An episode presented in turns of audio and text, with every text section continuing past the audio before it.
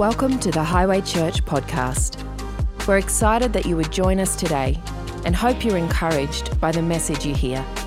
If you'd like to know more, visit our website highway.com.au. Thank you so much, band. We appreciate you. We appreciate everything you've done in leading us into the presence of God. I'm going to jump straight into Exodus chapter 3, verses 1 to 4. Are you ready? Are you ready?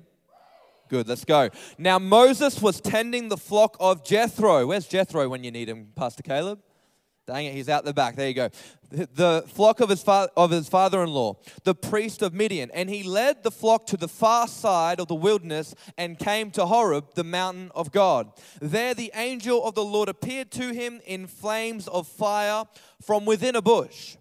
Moses saw that though the bush was on fire, it did not burn up. So Moses thought, I will go over and I will see this strange sight, why the bush does not burn up. When the Lord saw that he had gone over to look, God called to him from within the bush, Moses, Moses. And Moses said, Here I am. It's a great story in the Bible, Moses. If you're not familiar with it, Moses is the man who freed, who God used to free the Israelites from their captivity to the Egyptians. Moses was the man of God who God chose to break the bondage of slavery. I love this story because Moses, in this moment, we've just skipped into a part of his life where Moses has been on the run for 40 years. He's been on the run from his call. He's been on the run from the plan of God. He's been on the run from his own people for 40 years. Why? Because years earlier, Moses had found himself in a situation. He was of Egyptian um, royalty, and he found himself in a situation where he ends up killing another man, defending his own people, but killing one of the slave drivers. And so Moses flees. He flees to the wilderness. He gets to his um, father in law Jethro, and he ends up wandering around this wilderness experience. Poor Moses had two wilderness experiences. He ends up wandering around for 40 years. He feels like he's canceled from the call of God in his life. He feels like any hope of him doing anything significant is now gone. And it's evident in the fact that he is in hiding. See, Moses knew that he was a murderer. Moses understood just how bad of a thing he had done in a moment of great passion. Moses understood the sin that he had made in taking somebody else's life, and it was eating him up. And so, what he does is he cancels himself. And you've heard this term cancel culture maybe in life, like it's everywhere at the moment social media, lots of people talking about cancel culture. But cancel culture has been around for way longer than just this century.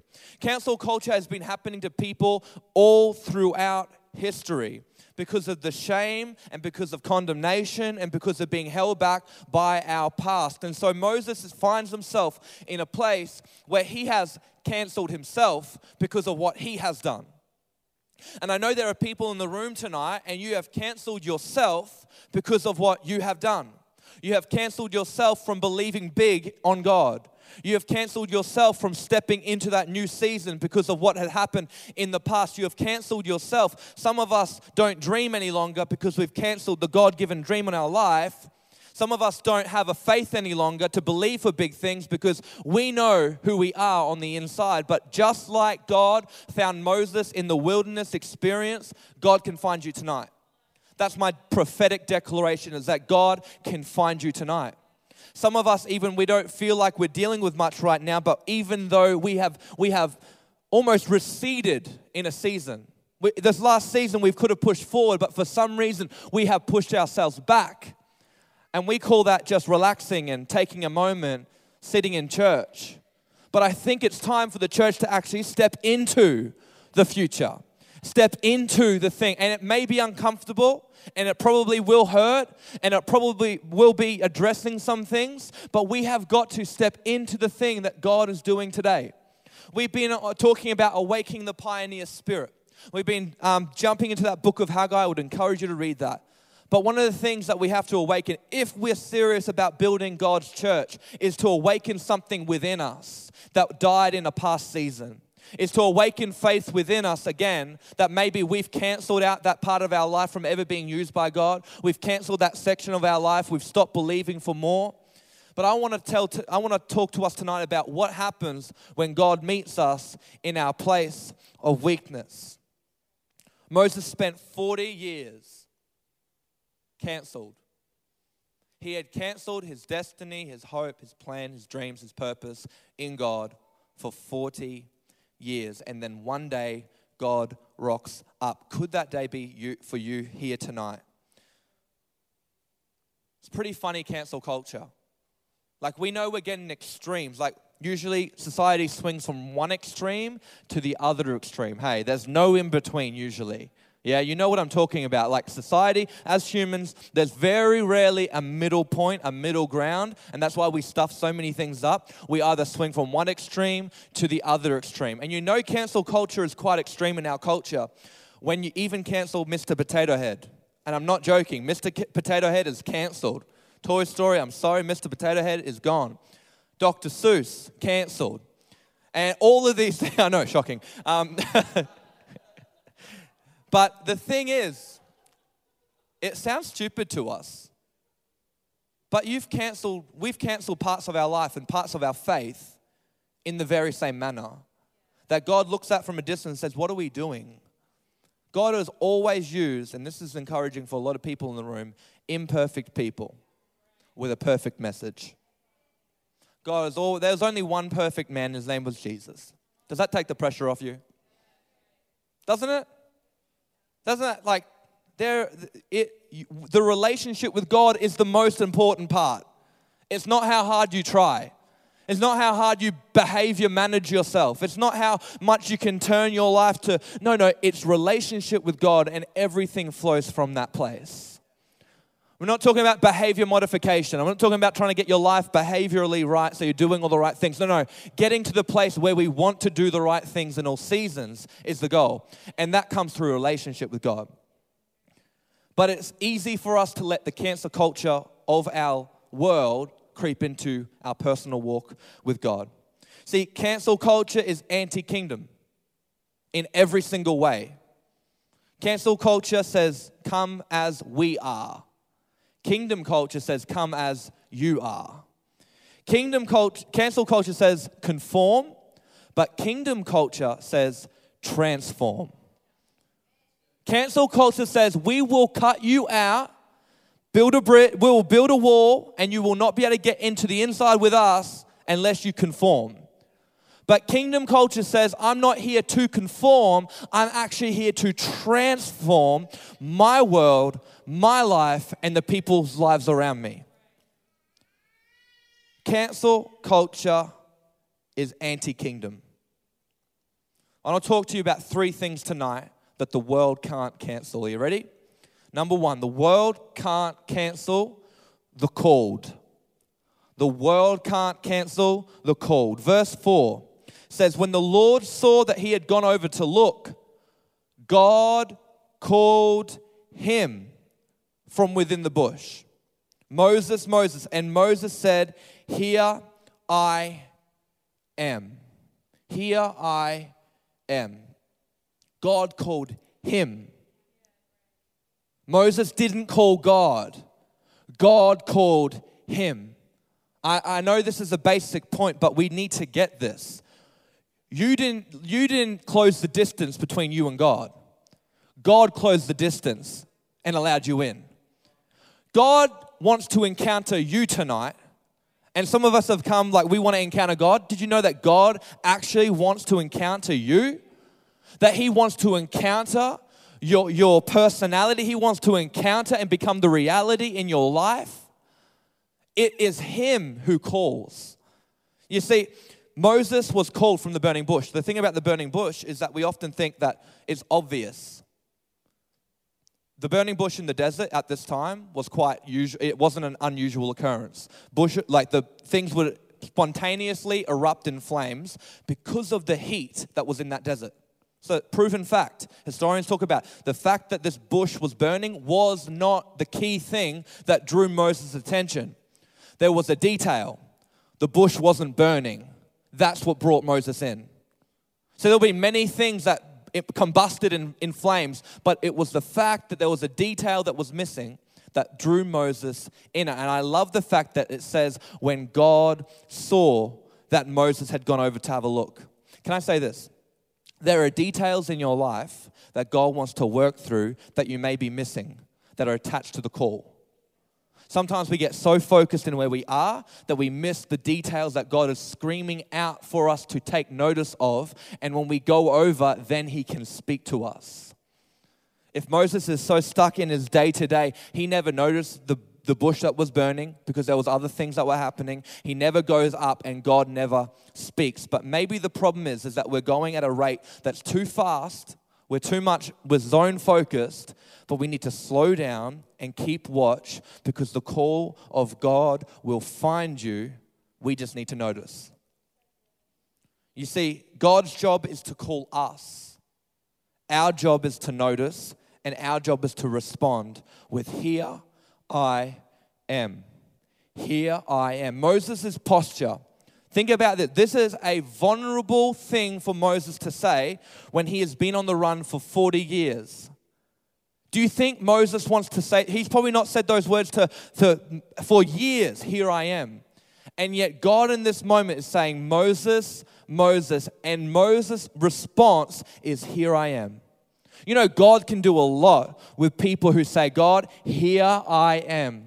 In my moment of weakness, here I am. In my moment of uh, not, not knowing what I'm doing, here I am. In my moment of, of just being stuck in the situation, in the circumstance, here I am. The call of God cannot be canceled by culture. It cannot be canceled by you. It cannot be canceled by the people around you. It cannot be canceled by what your parents have said or what generations have said or what you've done. The call of God is for you and not against you. The call of God, Romans 11 29, for God's gifts and his call can never be withdrawn. God's gifts and His call can never be withdrawn. That's a confident thing that, that we can lean in today. That despite your, your weaknesses, despite where you find yourself, when you choose to repent and turn your life toward God, His call is still there for you. It can never be withdrawn. How many times do you hear people say, I can't do that because of this? I can't do that because of this. I'll never get there because I did this or I was there. And no, no, no. Nothing is wasted in God. He will use your story to build the call. He will use every season so that He would be glorified through you. His call cannot be withdrawn. But this is the thing you have to know who called you. Otherwise, you will spend the rest of your life answering the wrong people's voices. You have to know who's called you. Otherwise, you'll spend your life going, mm, ah, ah, trying to please everyone. There's only one, only one God we have to please, and His name is Jesus. You don't have to please the people around you. You don't have to please what your what other people have said, what society says, what culture says. You don't have to try and please everyone. No, no. I'm just here to serve and please God. Why? Because He called me. I know He called me. See, our culture seeks appointments. Like everybody loves to be appointed into a new role. And we're all like lots of people are chasing that, you know, that ladder, trying to get to the top. We're chasing appointments given by man. See, man can give appointments, but only God can give anointing. Give me anointing any day. Come on, give me anointing any day. Stuff the appointments. Stuff the things that the world says we need. Who cares about the title, friend? If we don't have the anointing, we have nothing. If we don't have the anointing, nothing can break the chains. If we don't have the anointing, nothing can set people free. If we don't have the anointing, nothing will nothing will happen with our lives. But God has given us a call, and for that call, He has given you an anointing. Moses is there. He gets called by God and says, God, here I am. Some of us need to say that tonight. You've been standing in that wilderness experience for years and years and years because of something that's happened, and God is saying, Will you answer me tonight? Will you notice the small details in the room that the Holy Spirit is placing in front of us? Will we notice those words that are dropping into our heart, that thought that is dropping into our mind, that feeling that comes over our, uh, over our body as we stand in the presence of God? Will we notice the call? Will we answer? We fail to feel the presence of God when we're answering the wrong call because our ear isn't attentive to Him, it's attentive to them and that person and that person. You can't cancel the call. Number two, the world can't cancel conviction. Romans 12, 1 to 2. I love this. Therefore, I urge you, brothers and sisters, in view of God's mercy, to offer your bodies as living sacrifice, holy and pleasing to God. This is your true and proper worship. Do not conform to the pattern of this world, but be transformed by the renewing of your mind. Then you will be able to test and approve what God's will is, his good, pleasing, and perfect will. You can't cancel the conviction. This is my point. Moses always had a conviction for, that was attached to his call. Moses was placed on the earth by God to be used to set his peop, God's people free, to set the Hebrews free when Moses isn't listening to the right voices, the right call, he ends up doing something that he would later regret in killing the Egyptian slave. That's called acting in your own strength. That's called the conviction was there, but the conviction wasn't attached to the call. Does that make sense? So sometimes we have convictions. Moses was always made to be passionate about God's people. Get no, like that's why he is passionate in this moment. I mean, you don't kill someone in a moment and not be passionate for the people that you defended. But he was listening to the wrong voices, and so he acted out of a moment of his own strength rather than with God's strength. God had already destined that he would set the people free. God had already planned for Moses to be there for such a time as this, but he was listening to the wrong voices. But this is my thing the, the conviction was there from the very beginning. And there are convictions in you that you have, passions that you have, things that you stand on that were God given, that were God given, and that God wants to use in this next season. See, a lot of people have good feelings toward God, but they have no conviction. And so the moment pressure is applied to their belief system, they lose the feelings that they once had towards God because now not everything's going well and they in turn lose their faith. You see, people who have conviction are people who decide what they're doing before they're placed in the situation where they're doing it. Like it's always a good idea to go to gym. You can look at the person next to you if they've been going to the gym for the last two, three years and not really going to the gym for the last two, three years. It's always a fantastic idea to go to the pool or go to the gym or to take that extra class or to do whatever, it's always a great idea. But conviction says, I need to make the decision now because I won't feel like doing it in the morning. And so, what do I do now that's going to set me up for the win in the morning and force me to do the thing that I'm convicted for? So, what do you do? You get your bag ready, you get your clothes ready, you put the alarm clock on, you tell the person next to you, hey, you got to kick me out of this bed in the morning. If I don't, if I'm sleeping, if I press snooze, you need to like slap me in the face and get me out. Why? Because I have a conviction that isn't based on the way I feel in the morning that I'm going to step into tomorrow when I get up. You see, we cannot rely on motivation to place us in church. You cannot rely on motivation to keep you in love with God. You cannot rely on motivation to build your faith. You cannot rely on motivation for a good life. You cannot rely on motivation to place you in the rooms where you need to be. You cannot rely on motivation to do the things that God's called you to do. It will not work. Discipline and conviction is the key to stepping into the call and the purpose of God. God has placed some things in your heart that we need to get convicted for again when you get like get convicted for the people in your world get that burning sense hey I, I, am called to reach my school my university my workplace i don't have to reach them all at the same time but i'm just going to reach one person in small ways every single day. That every room i walk into i'm walking in with a conviction. God i'm here to love people. Who can i love? Who, who can i sit with today? Whose life can i speak into today? Whose purpose can i speak into today? Why?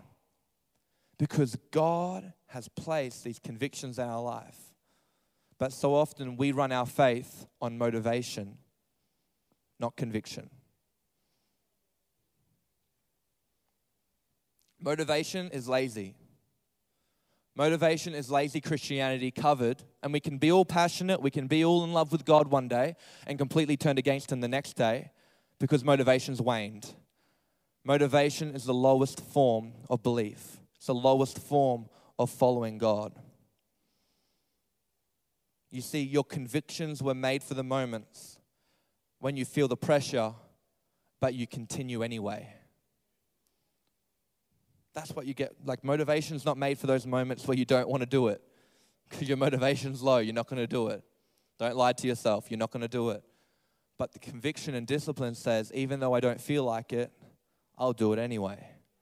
Even though I don't see it right now, I'll believe it for it anyway. Even though I don't feel the love of God right now in my life, I know that He loves me anyway. Even though I don't see the answers to my prayers, I still believe that God's going to answer them one side of eternity or the other. I'll believe Him anyway. Even though I don't feel like praising God and jumping or clapping, I'll still praise Him anyway. That's what conviction does. Motivation says, God, when we walk into church, we'll, we'll, we'll assess the worship team Oh, Owen had a bit of problems with his bass tonight. Not saying that's really happened, but maybe. Oh yeah, Owen's distracting me now. It's not very good, not very professional, that sort of thing. To, I love Owen. I, Owen knows that. He was, he's a legend. Give it up for Owen, somebody. He's awesome. But motivation, when we come with a motivation, we go, oh, how's the uh, aircon's a bit cold tonight? Okay, I'm going to go taste the uh, barbecue out the front before I leave. If it's not quite to my standard, I'll let the people know. Dylan, the sound's a bit loud. I can hardly worship, I can hardly sing. I know, it's Dan, yeah. Who's on lighting? Gabe. Gabe, the lights were pretty bright tonight. It's not really motivating. Are you guys going to take me to the place where I love God and I feel all great? Are you guys going to take me into the place where I feel like worshiping and I feel like praising? Or are we the runners in our own lane? Are we the one on the race? Are we the one in the journey with faith? Are we the one with witnesses in heaven cheering us on, saying, Come on, let's get going. Let's get faith rising. Let's get conviction moving. Let's come to the presence of God and say, God, I'm here to meet with you in a real way. That's conviction.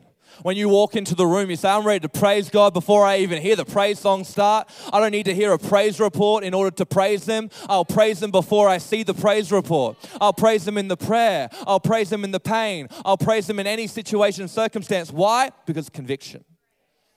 That's what conviction will do. It won't be about consumerism. It won't be about consumer Christianity, going to church to church. No, no. I'm conviction. I have a conviction that I will plant my life in Him who is able and I will carry the atmosphere of heaven wherever I go. I set the temperature in every room I walk into. I set the temperature of my relationship with God. I'm not relying on the preacher to motivate me to want to love God more. I'm not relying on the people around. I'm not even relying on the preacher to get my friends saved. I'm a part of that journey too. That's what conviction will do. That's what discipline will, will do. You can't cancel conviction. And number three, as I wrap up, I'll have the whole band back. The world can't cancel, and this is, this is good, can't cancel the cross. Can't cancel the cross. I just want to sit there for a bit. It cannot cancel the cross. Is anybody thankful that the cross cannot be canceled? Anybody thankful that the cross that the cross cannot be overcome. It can never be removed from history. although people may want it to be, Although it may offend some, the cross will never be removed from history because upon that cross laid a Savior named Jesus, and He died for all humanity. It doesn't matter how strong or powerful the world leader has been. It doesn't matter how much, how, how persevered, how, how much pressure they put on the Christians or the early church. The cross kept on going. The cross, the message of the cross kept on being sent. The message of the cross could not be denied. The message of the cross could not be, could not be overcome by any man, woman, child, whatever it is, by any demon in hell. The cross stands firm. The world cannot cancel the cross. Colossians 2 13 to 14 says, You were dead because of your sins and because of your sinful nature was not yet cut away. I love this part. Then God made you alive in Christ, for he forgave all our sins. He made you alive in Christ. This is why it's important that we are in relationship with Christ because you are alive when you are in relationship with Christ. You're not alive when you attend church. You're not alive when you try really hard to do all the best things that you can do to be re- religious or whatever it is. No, no, no. You are alive when you have relationship with Christ. He canceled the record. Anybody thankful for that? That he canceled the record of charges against us and took it away by nailing it to the cross. I love this statement that I read, and I'll read it. G.K. Chesterton said this The cross cannot be defeated, for it is defeat. I love the way God works. I love the fact that the cross can be celebrated. Have you ever thought about how outrageous that is? That we celebrate the thing that killed our Savior? Only Jesus can do that. Only Jesus can take a, an instrument of torture and turn it into an instrument of hope. Only Jesus can take an instrument that people looked at and feared, and now people look at and have faith. Only Jesus can take a life and turn it from something that nobody thought could ever happen around. No faith can, nobody has faith for. Only Jesus can take a life and turn it right around. See, we cannot cancel the cross, and one of the things that the cross cancels out is shame. I want to speak into this just for a moment. Shame has no place on your life. Shame has no place in your family. Shame does not have the power over you. Condemnation does not have the power over you. Conviction has power over you. But condemnation and shame can be removed in Jesus' name conviction and shame is broken because of the power of the cross. You see, lots of people get used to carrying shame. Moses had become used to carrying the shame of what he had done. So when God says, I'm calling you, Moses said, No, you're not. God says, Yes, I'm calling you. And Moses says, No, you're not. And then he says, Who are, who am, who, who are you, God? Who are you? And he says, I am who I am. See, the cross cannot be canceled. See, shame wants to keep you the same. Shame will keep you stuck where you are right now. Shame is being sure of what you've done and unsure of what He's done. How proud is that? How prideful do we have to be as humanity to think that some our actions can outweigh his actions upon that cross. Like we can hear the story of the cross, we can hear the story of grace and Jesus turning people's lives around, but we can still go, nah, you don't know my story. We're not that great. We're not that powerful. Doesn't matter how good we feel, you're not that good. Your actions can never outweigh what Jesus did for you upon that cross and it's just the way it should be. Doesn't matter how far you've run from Him, doesn't matter what your road has looked like, your journey has looked like, your actions have no place when you come to the foot of the cross. They have no power when you come to the cross and allow Him to change you from the inside out. John 3:17. I mentioned this a bit at youth, but we, we're really good at quoting John 3:16 for God so loved the world. We know that verse. But verse 17 says, For God did not send his Son into the world to condemn the world, but to save the world through him. In other words, he did not send his Son to judge the world, but he sent his Son to save the world through his sacrifice. The cross cannot be cancelled by what you've done, what people have done around you. The cross cannot cancel the destiny on your life, the call of God, the direction of your life. When we turn and we repent and we come to God and say, God, I've got some things I need to deal with, the cross will work its way every single time. The cross cannot be defeated, for it is defeat. Can we stand to our feet?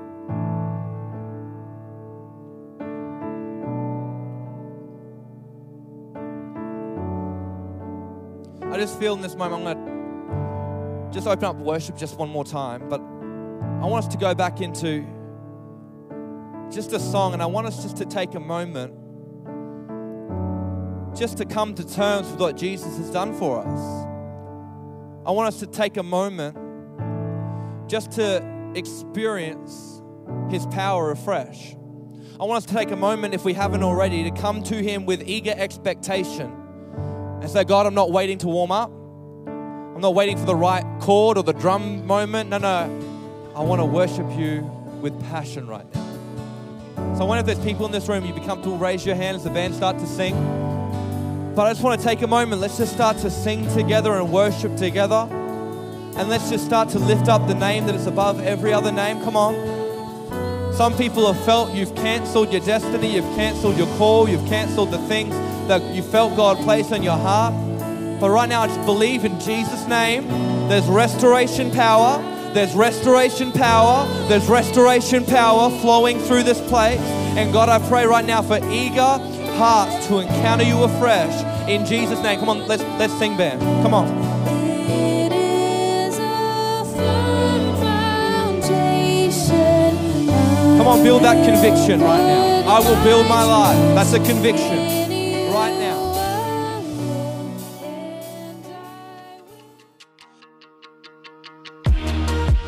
Thanks for joining us. We hope you enjoyed this podcast. If you'd like to get in contact with us or find out more about Highway Church, go to highway.com.au.